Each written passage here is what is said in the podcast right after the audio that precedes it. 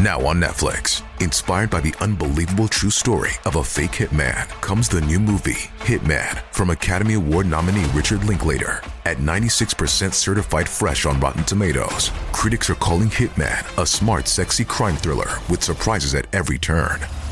Starring Glenn Powell and Adria Arjona, Hitman. Now playing on Netflix and in select theaters. Rated R. Welcome, everyone, to episode fifty-seven of Ohio Unsolved. I'm your host, Matthew, and welcome to the first episode of two thousand twenty-three. This is going to be a great year for the podcast. I'm still uploading all of my older episodes to YouTube, and the channel is really starting to grow, so make sure that you go and subscribe on YouTube if you haven't already. But let's just jump right into today's episode.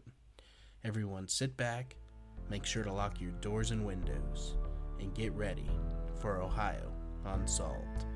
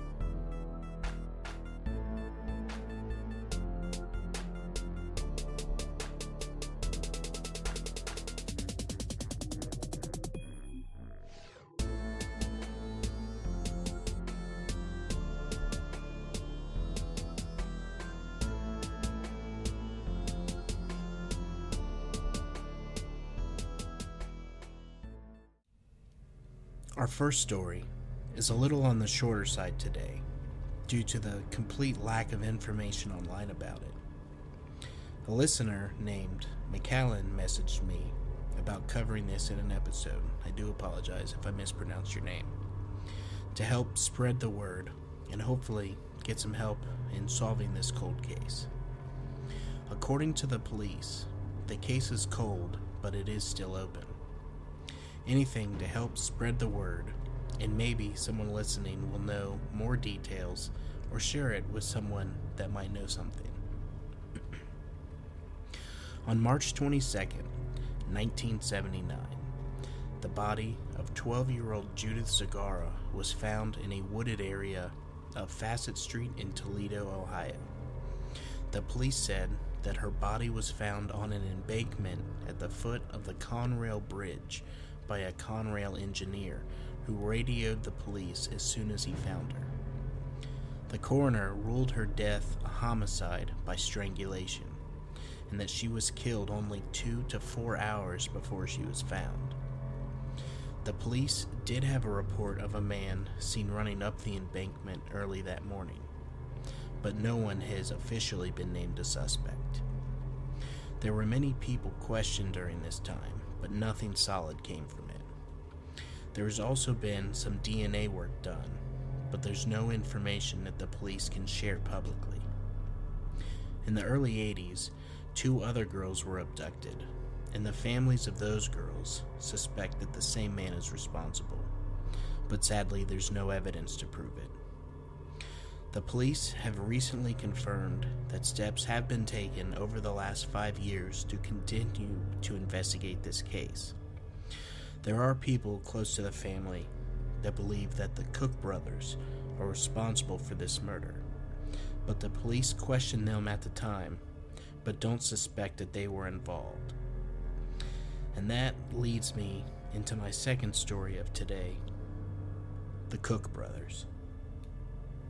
Anthony Cook, born March ninth, nineteen forty-nine, and Nathaniel Cook, born October twenty-fifth, nineteen fifty-eight, are American serial killer brothers who committed a series of at least nine rapes and murders of mostly couples in Toledo, Ohio, between nineteen seventy-three and nineteen eighty-one. Their guilt was established in the late nineties thanks to D N A profiling, after which both brothers were convicted and sentenced to long terms of imprisonment. Their killings began in May nineteen eighty, when the brothers attacked twenty-four-year-old Thomas Gordon and his eighteen-year-old girlfriend in northern Toledo. They threatened the couple with guns, seized control of their car, and held them hostage. The Cooks drove the couple to the woodlands in Lucas County, where they shot Gordon. The brothers then raped the woman, after which they stabbed her and they fled the scene. The girl survived, but Gordon died. On January third, nineteen eighty-one, Anthony and Nathaniel picked up a nineteen-year-old hitchhiker and Michigan native named Connie Sue Thompson. They drove Connie out to Lucas County, where they raped and subsequently killed her. The Cooks then threw her body off a bridge into a stream, where it was discovered on January seventeenth. In February of nineteen eighty-one, Anthony lured twelve-year-old Don René Bax into his car. Nathaniel soon joined his brother. The two men took Bax to an abandoned theater, where they raped and tortured the young girl for the next several hours. The brothers ultimately killed her, crushing her skull by hitting her several times on the head with a brick. On March twenty-seventh, Anthony attacked Scott Moulton and Denise Sidokowski, both twenty-one, near a supermarket located in the city center. He took them both outside the city suburb of Oregon, Ohio, where he shot both after raping the woman. In this instance, he acted without help from his younger brother. On August twenty-first, nineteen eighty-one, Anthony, again acting alone, attacked Daryl Cole and Stacy Lynn Balanek, both twenty-one. After raping Stacy, Cook used a baseball bat that he had found in her car to beat Cole, inflicting fatal brain injuries. He then killed Stacy in the same manner. Anthony hid the bodies in the trunk of the car. In September of that year, Anthony committed a crime in, quote, the rich part of the city, just two blocks away from the police station. Early in the morning, he confronted the passengers of a parked van. twenty-one-year-old Todd Sabo and twenty-year-old Leslie Sawicki. He then tried to rape Leslie, but she escaped and ran to call the police. She then called her father, Peter, a well-known businessman in Toledo, for help.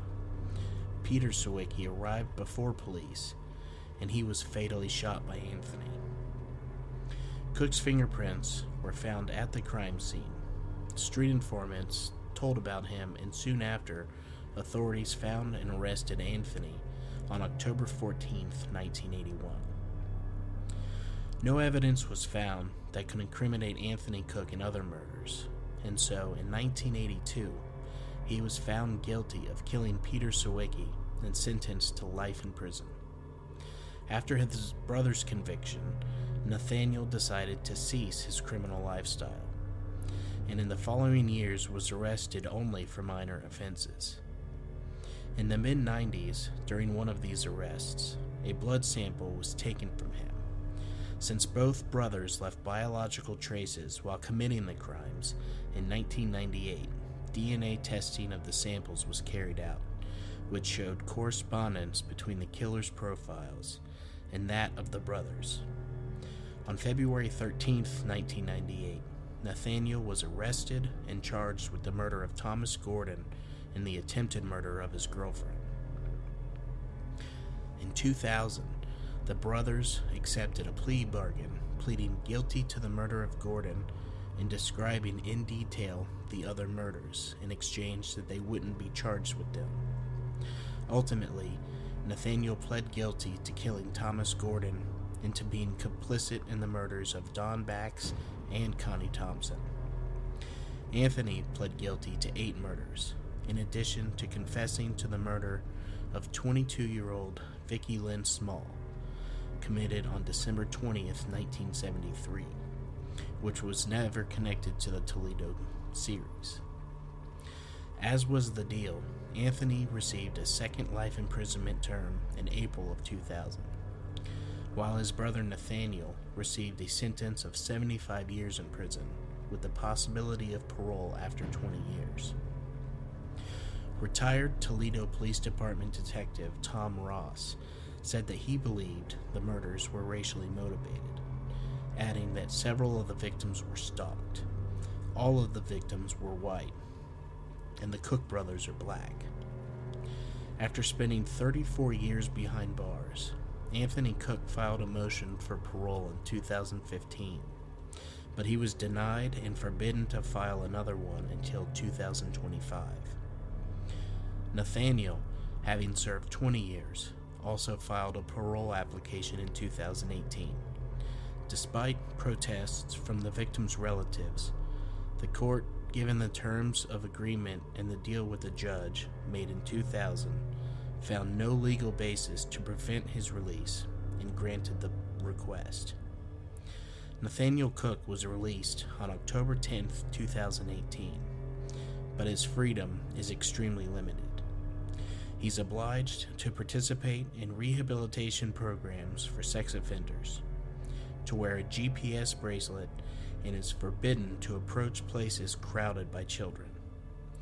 In two thousand nineteen, information surfaced that he was living two hundred meters from a school in Toledo, but after an investigation by police, it was found that Cook hadn't violated the rules and regulations and was let off.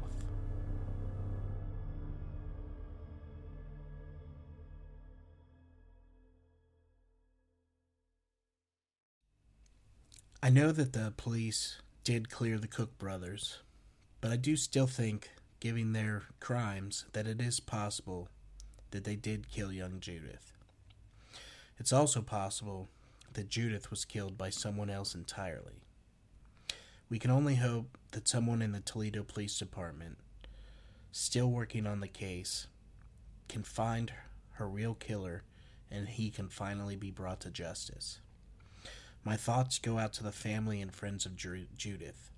I truly hope that one day you get the answers that you seek.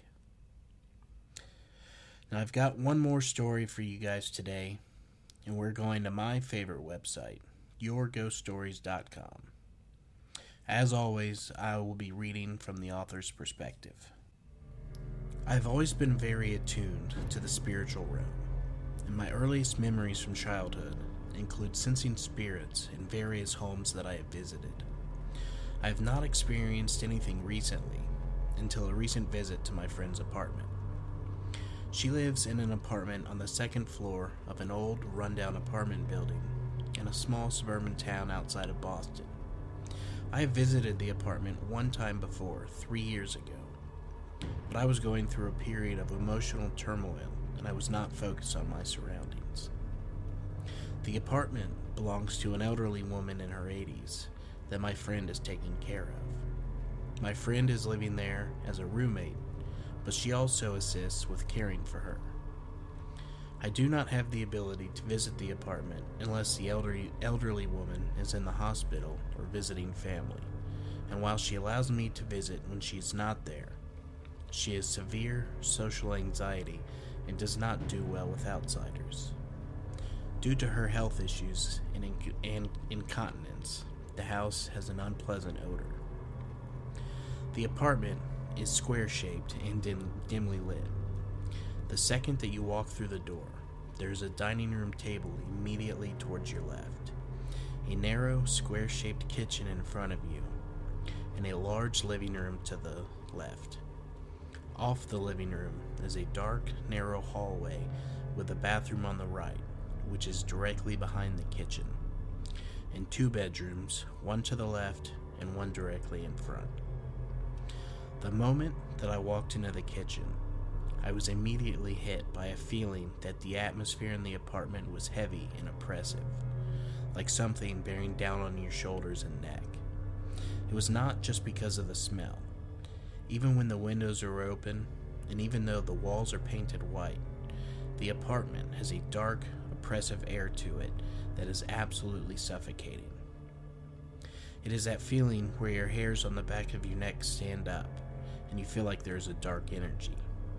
I immediately felt that the apartment was haunted, Looking straight into the kitchen as I walk in, I stared at the wall at the back end of the kitchen, which was a dark, dimly lit corner.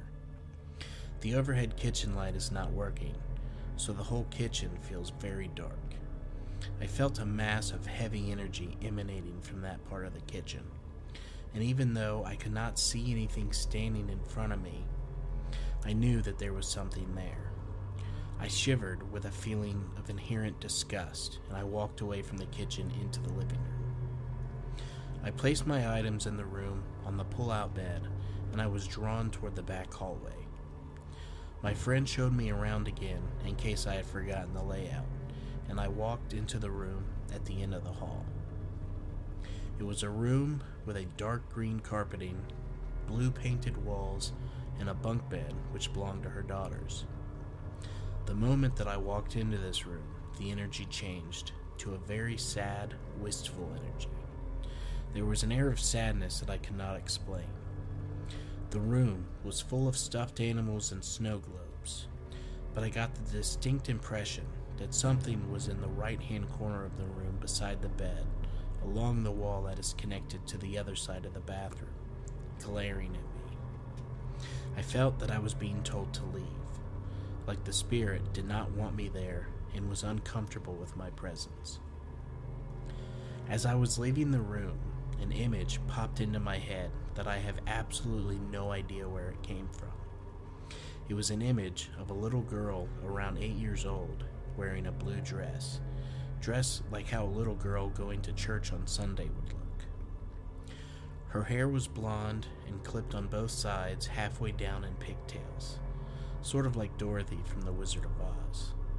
She had a sad look in her eyes, and then suddenly I got an image of the same girl drowned in the bathtub. The thought made me shudder in fear, because I have no idea where it came from or why I even thought it. I suddenly asked my friend if a little girl had drowned in the bathtub in this apartment, maybe sixty years ago, and I described to her what I had seen. To my great surprise, she has actually seen the image of a spirit belonging to a girl with that exact description at night, peeking her head out from around the bathroom door and walking up and down the hall, disappearing into thin air if you see her for too long. My friend stated that she had an image similarly pop into her head, that a little girl who lived there in the late seventies had died by drowning, but she thought that it was in the river that runs behind the apartment complex. In my mind, I saw her die in a bathtub. I tried to forget about this since I was staying over, and my friend and I went to dinner and into a healing circle since she does energy work. During the session, I close my eyes and I said a prayer for the little girl, hoping that she will find peace and be able to transition to the afterlife. That night, I slept well, but occasionally woke up in the middle of the night and I felt a presence right next to me. I could not see anything and it was pitch black, but I knew that it was there. I kept feeling like my eyes were being drawn to the bathroom and that there was someone staring at me from around the corner of the door. It was extremely unsettling. Every time this would happen, I covered my head with the blanket and I said a prayer, and eventually I fell asleep. I feel as if she is trapped here and may have been abused, murdered, or committed suicide.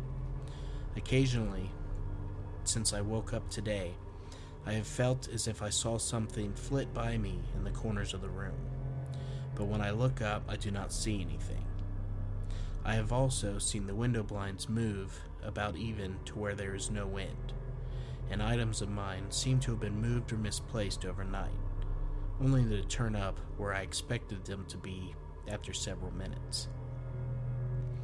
My friend states that the room where her elderly roommate stays has a dark, demonic energy in it, and that this may be because this woman is a very unkind person who hates children and has attracted negative energy which is slowly enveloping the rest of the apartment.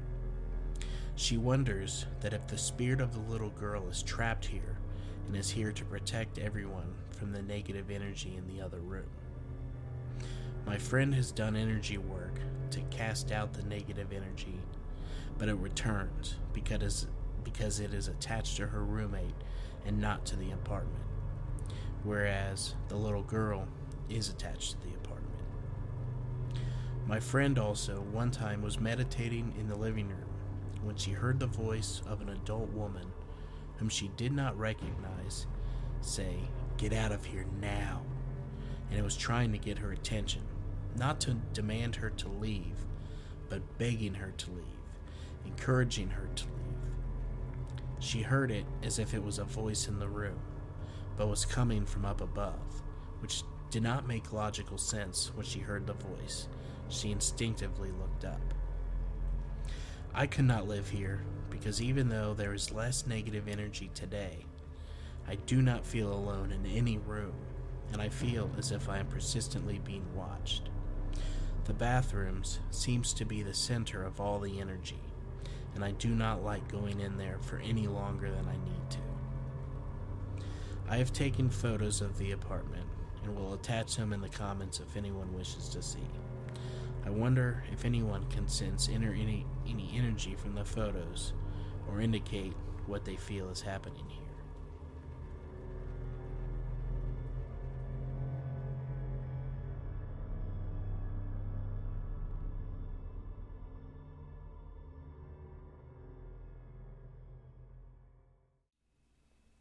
Well, that is going to do it for today's episode. I hope that everyone enjoyed the stories, and if you could, please, in, please rate and review on Spotify and Apple Podcasts. A five-star rating really helps others to find us. Don't forget to join us on Facebook, follow us on Instagram, and subscribe on YouTube. If you do enjoy the podcast, please consider helping to support the show by subscribing on Patreon, with monthly bonus episodes being available from the five dollars tier. There are currently eight bonus episodes up for you to enjoy. Once again, thank you all for listening, and make sure to keep those doors and windows locked, and stay ready for Ohio Unsolved.